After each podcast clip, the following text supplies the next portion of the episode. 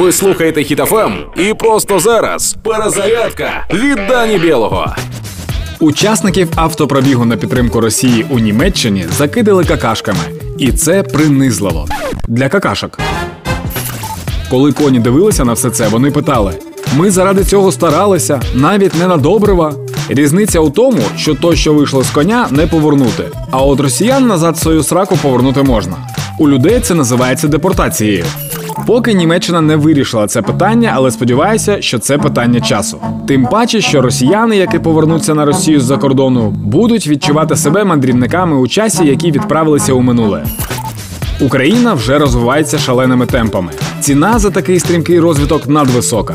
Але не ми розв'язали цю війну, та нам її завершувати. Тож, як би важко не було, працюємо, тримаємо стрій, відпочинемо після перемоги.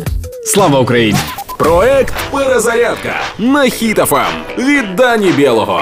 Слухайте на сайті HitFM.ua та у подкасті «Хеппі ранок» на Google Podcasts та Apple Podcasts.